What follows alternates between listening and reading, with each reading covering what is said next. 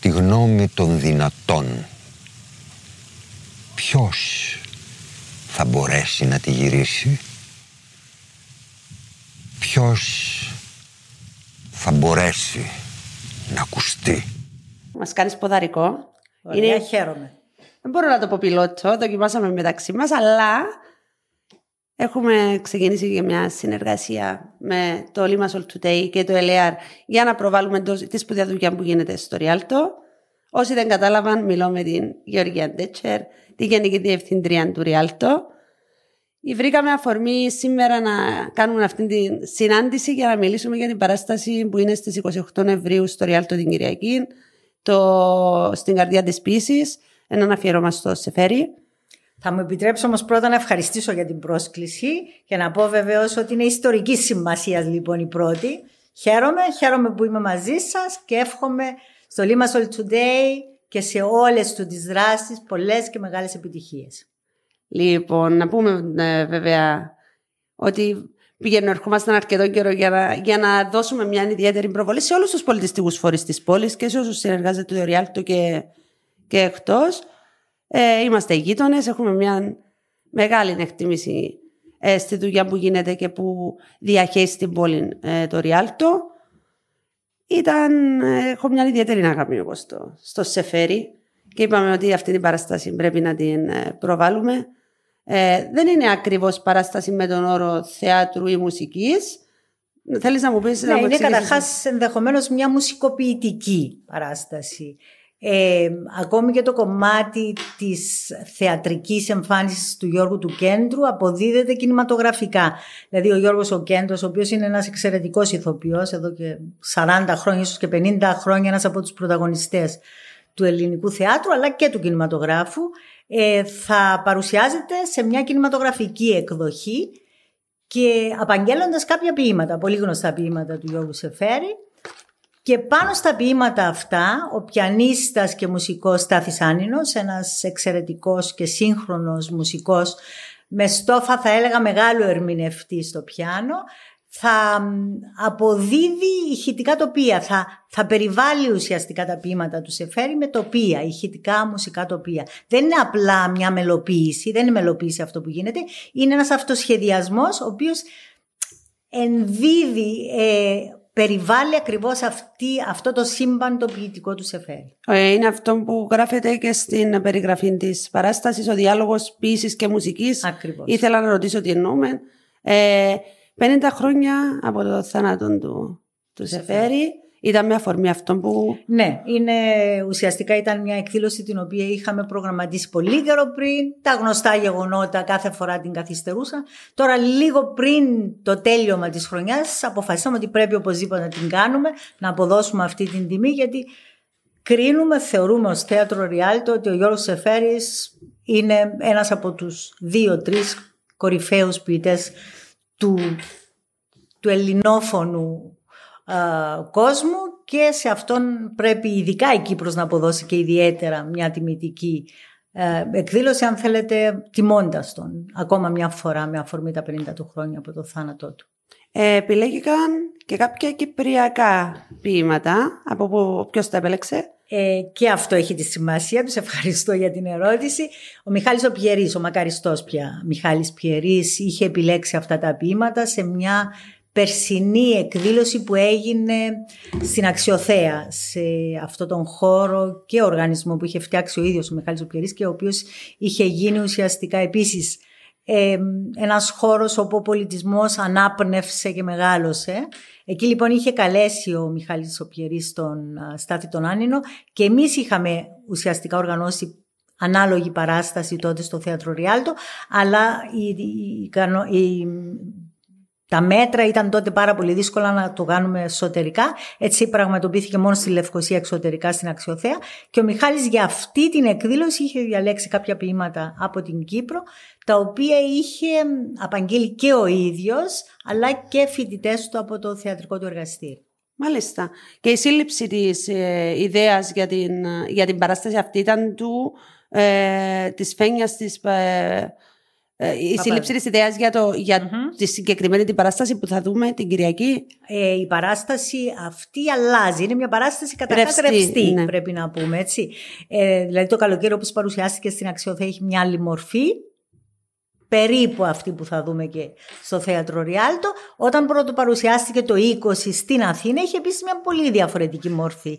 Ο Γιώργος ο Κέντρος δεν υπήρχε τότε. Ο Γιώργος ο Κέντρος προσθέθηκε στην πορεία και υπήρξε ε, μια ουσιαστικά ιδέα του Στάθη του Άνινου πώς θα μπορούσαμε να κάνουμε μια παράσταση που να ελκύσει ακόμη μεγαλύτερο ενδιαφέρον δίνοντας αυτό το ρόλο, τον κεντρικό ρόλο του αφηγητή σε μια σπουδαία φωνή και σε ένα σπουδαίο ηθοποιό όπως ο Γιώργος ο Κέντρος. Ε, λοιπόν, με ήχους διαφορετικούς από Radiohead, Nirvana, σε τον και του ίδιου του, Άννη, του Άννηνου. Ένας ε, συγκερασμός που νομίζω θυμίζει πάρα πολύ το Στάθη Άννηνο και στο τι κάνει γενικά. Ναι, γιατί ε, η μεγάλη του δύναμη είναι ο αυτοσχεδιασμός. Είναι ένας εξαιρετικός μουσικός που μπορεί με την ίδια ευκολία να ερμηνεύσει από κλασική μουσική μέχρι και σύγχρονο ροκ. Ε, και ακριβώς εδώ είναι και η μεγάλη αξία του γιατί μπορεί να συνδέσει αυτούς όλους τους διαφορετικούς ήχους. Για τον ε, ε κέντρο ψάξα να βρω λίγο πριν υλικό, συνεντεύξεις σπάνιες. Ναι, Κάποιος πολύ... τον είχε πει σπουδαίος αλλά κρυβοθόρητος. Είναι αλήθεια, ακριβοθόρητο ίσως στα δημόσια μέσα, αλλά πολύ γνωστό στο θέατρο, στο θεατρικό Σανίδη. Συνεργάστηκε με το Εθνικό Θέατρο, με τον Λευτέρη τον Βογιατζή για πάρα πολλά χρόνια, στο Εμπρός, στα κεντρικά και μεγάλα θέατρα ουσιαστικά ήταν πάντα παρόν, όπως επίσης και στον κινηματογράφο. Επιλεκτικά μένα, αλλά είναι μια πολύ γνωστή φυσιογνωμία. Στο θέατρο, κυρίω, ναι. Είναι γνωστότερο στο θέατρο από ότι στον κινηματογράφο. Λοιπόν, είμαστε 50 χρόνια από το θάνατο του Σεφέρη. Ε, το 1963 το Δεκέμβριο είχε πάρει και το Νόμπελ. Συζητούσαμε πριν ο record πίσω από τις κάμερες για το πότε πήρε το Νόμπελ, ότι ήταν ξανά υποψήφιος και το 1961 και πιο νωρίς. Ναι. Ε, εμένα με συγκινεί πιο πολύ πρέπει να πω η σχέση του Σεφέρη με την Κύπρο, τη θεωρώ ακόμη πιο σημαντική. Και τα ποίηματα που έχουν επιλεχθεί είναι ουσιαστικά από τα ημερολόγια καταστρώματος Γάμα, όπου είναι τα κυπριακά του ποίηματα. Νομίζω σίγουρα θα, θα υπάρξει η Σαλαμίνα Κύπρος. Ε, και σε αυτή τη συλλογή το Σεφέρης ο ίδιος αναφέρεται και λέει ότι όλα αυτά τα ποίηματα έχουν γραφτεί το 1953 μετά την πρώτη του επίσκεψη στην Κύπρο όπου ο ίδιος είχε ουσιαστικά μείνει θα έλεγα έκθαμβος από αυτό το κομμάτι του ελληνισμού που συνάντησε, το οποίο δεν περίμενε και θεώρησε ότι ήταν και το αγνότερο κομμάτι που υπήρχε του ελληνισμού μέχρι τότε. Ναι. Ε, όλα τα ποίηματα του εκπέμπουν ακριβώς αυτή τη διάθεση και είναι πραγματικά συγκινητικό και για μας τους Κύπρους ακόμη πιο σημαντικό να θυμόμαστε ακριβώς αυτή τη σχέση ναι. τους Σεφέρη με την Κύπρο. Ήταν από τα δύο ημερολόγια καταστρώματος το Β και Γ νομίζω ε, τα, τα, τρία κρυφά και από την Κυπνοπαιδεία που ήταν και ο, ο συνδυασμός που έγινε τότε με τον Έρικ Σάτι που Νομίζω είναι και γι' αυτό που συνδυάζονται τώρα ήχοι από τον ε, Στάθη των Άννινων. Ναι, και νομίζω είναι η Θήρα. Είναι δύο νησιά ουσιαστικά στο, στα, στη γυμνοπαιδεία και είναι η Σαντορίνη και η Θήρα. Νομίζω είναι απόσπασμα από τη Θήρα που θα ακούσουμε. Ε, να πούμε επίσης ότι ε, ο Μιχάλης ο Πιερής έχει ασχοληθεί ούτως ή άλλως πολύ με τον Σεφέρη και γι' αυτό και ε, έστησε αυτή την παράσταση το περασμένο καλοκαίρι. Η παράσταση λοιπόν αφιερώνεται από τον Στάθη Άνινο και το Θέατρο Ριάλτο στη μνήμη του και είναι και αυτό μια καλή ευκαιρία να τον θυμηθούμε και να τον ευχαριστήσουμε για όλα όσα έχει κάνει στον τόπο μας ε, σχετικά με τον πολιτισμό. Ήταν ε, κάτι που επίσης συζητούσαμε πριν, μια γενιά διανόησης που την εποχή εκείνη νομίζω δημιούργησε μια μικρή αναγέννηση ε, στην Ελλάδα, στην Κύπρο, στον ελληνοφωνό κόσμο ε, ήταν τότε Σεφέρης, ήταν ο Βελίτης, ήταν ο Καραγάτσης, ήταν μια... Ε, Γενιά μεγάλη, ναι. Που ίσως να μην υπάρξει ξανά η ίδια ή να μην έχει το ίδιο βάρος. Όμως ήταν και μια γενιά που βγήκε μέσα από ένα πόλεμο ουσιαστικά. Ε, έφερε όλη αυτή την πληγή του πολέμου. Ε, ήταν άνθρωποι που ενώ είχαν πολλές διαφορές μεταξύ τους, συνενώθηκαν ακριβώς στο πώς έβλεπαν να γίνεται η νέα Ελλάδα. Νομίζω ότι πολλοί από αυτούς έχουν απογοητευτεί ή αν ζούσαν θα ήταν πολύ απογοητευμένοι. Ο Σεφέρης ήταν σε μεγάλο βαθμό επίσης ε, πολύ απογοητευμένος και σε σχέση με το Κυπριακό και την Κύπρο για παράδειγμα είχε δηλώσει πολλές φορές. Αλλά ναι, ήταν μια πολύ φωτεινή μεγάλη περίοδος της ελληνικής ιστορίας και του ελληνικού πολιτισμού. Ε, ο Σεφέρης ήταν απογοητευμένος ήδη και από την εποχή του. Εντάξει, πέρασε βέβαια ε, μετά τον Όμπελ όταν επέστρεψε στην Ελλάδα σε μια απαξίωση. Δεν νομίζω να ήταν απαξίωση, μπορεί να ήταν λίγο ένας θύμο από την ναι. Ελλάδα όταν εγκατέλειψε και το διπλωματικό το σώμα. Αγνοήθηκε ουσιαστικά από την επίσημη πολιτεία, αγνοήθηκε αυτή η τεράστια, η παγκόσμια επιτυχία που είχε ο Σεφέρης και η ποιησή του. Από την επίσημη πολιτεία αγνοήθηκε. Σε μια συνέντευξη της Μαρό ε, μίλησε για την επιστροφή του που μπήκε, κάτσε στο γραφείο του, περίμενε ότι θα τον περίμεναν τα μύτια έξω, θα τον περίμενε ο κόσμος να τον υποδεχτεί. Και για καιρό δεν ήρθε κανένας ναι, ναι. ε, πλην ελαχίστων δημοσιογράφων που ήταν έτσι πιο αντισυστημικοί. Πιο... Και μάλιστα και από το εξωτερικό. Δημοσιογράφοι ναι. από το εξωτερικό, αλλά όχι από την Ελλάδα. Ούτε καν τον υποδέχτηκαν στο αεροδρόμιο. Όταν η πολιτεία. Ναι, ναι, η πολιτεία. Ως, ε... Μόνο φίλοι του. Σήμερα, ε, μάλλον τελικά οι καλλιτέχνες πρέπει μετά θάνατο να, να, να επενδύουν ότι θα χτίσουν την ιστεροφημία ή να αναγνωριστεί η μεγάλη τους δουλειά. Ε, τι άλλο να πούμε, να, να πούμε ότι ο Στάθης ο Άνινος θα μείνει μέρες, θα μείνει και για το επόμενο φεστιβάλ; Ο Στάθης ο Άνινος θα μείνει για το φεστιβάλ που θα έχει προηγηθεί, δηλαδή για το showcase της jazz και των μουσικών του κόσμου. Θα κάνει εκεί επίσης ένα εργαστήρι σε μουσικούς και νέους για τον αυτοσχεδιασμό, δηλαδή αυτό που, με το οποίο καταγίνεται. Και αυτό θα πραγματοποιηθεί την Παρασκευή και το Σάββατο, με την ευκαιρία αυτή να πούμε και δύο λόγια για το, για το showcase. Σε αυτό θα είναι παρόν ο Άννηνος σε όλη τη διάρκεια και θα ακολουθήσει η δική μας εκδήλωση για το Σεφέρι την Κυριακή.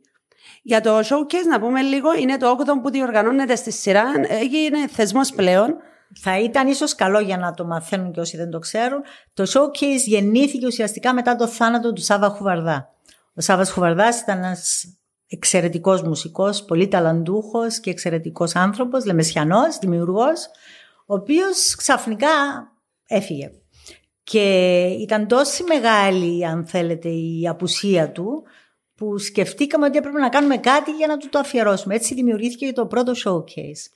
Επειδή ο ίδιος είχε καταπιαστεί με τη μουσική jazz, ε, συγκεντρωθήκαμε ή μάλλον συγκεντρώσαμε ως Ριάλτο τους μουσικούς που ήταν γύρω από αυτή τη μουσική και έτσι γεννήθηκε και το showcase. Το οποίο δεν είναι απλά παραστάσεις, είναι κάποια εργαστήρια. Είναι και εργαστήρια, είναι και συζητήσεις και είναι βεβαίως και οι παραστάσεις με τις αυθεντικές πρωτότυπες δουλειές όλων αυτών των δημιουργών που ασχολούνται με τη μουσική αυτού του είδους αλλά και όπως είπα και τις μουσικές του κόσμου και θα έρθουν ε, από το εξωτερικό. Ναι, το showcase εμπεριέχει ακριβώς αυτό το, το χαρακτηριστικό ότι οι μουσικοί μας παίζουν στο κοινό της Κύπρου βέβαια, αλλά παίζουν μπροστά και από ανθρώπους οι οποίοι έχουν σχέση με διοργανώσεις στο εξωτερικό και άρα ε, δημιουργούμε κάποιες προϋποθέσεις ώστε να προσκληθούν σε άλλα φεστιβάλ, σε άλλες διοργανώσεις του εξωτερικού. Είναι ένας από τους ρόλους μας. Το ίδιο κάνουμε και με την πλατφόρμα χορού, με το showcase που γίνεται εκεί της χορογραφίας και σε άλλες ε, δράσεις όπως έχουμε με τα φεστιβάλ, τα κινηματογραφικά κλπ. Λοιπόν, να ευχαριστήσω τη Γεωργία που ήταν σήμερα μαζί μας. Νομίζω θα είναι η αρχή για ε, να βλέπουμε συνέχεια το τι συμβαίνει, τι θα διαδραματίζεται για να φωτίζει εδώ την πόλη και την Κύπρο, αλλά είμαστε ιδιαίτερα χαρούμενοι που η Λεμεσός ε, δεν περιμένει πλέον από την πρωτεύουσα να γεννηθούν πράγματα και να έρθουν επίσκεψη εδώ. Ναι. Εδώ και πολλά χρόνια νομίζω ότι η Λέμεσος δεν περιμένει. Βεβαίως υπάρχουν πάντοτε περιθώρια για βελτίωση και ανάπτυξη, για αναβάθμιση, πάρα πολλά και τα οποία νομίζω ότι και με τη δική σας βοήθεια θα επιτύχουμε σίγουρα πιο γρήγορα. Δίνονται προβολή τους. Λοιπόν, και να ξέρεις ότι θα έχω και το απόγευμα εδώ και τους, ε, τα παιδιά από τους Μακούμπα και διάφορους από το, το Μιχάλη τον Καραγατσάνη για να προβάλλουμε λίγο περισσότερο και το 8 το Cyprus Just World Music to Showcase. Πολύ ωραία.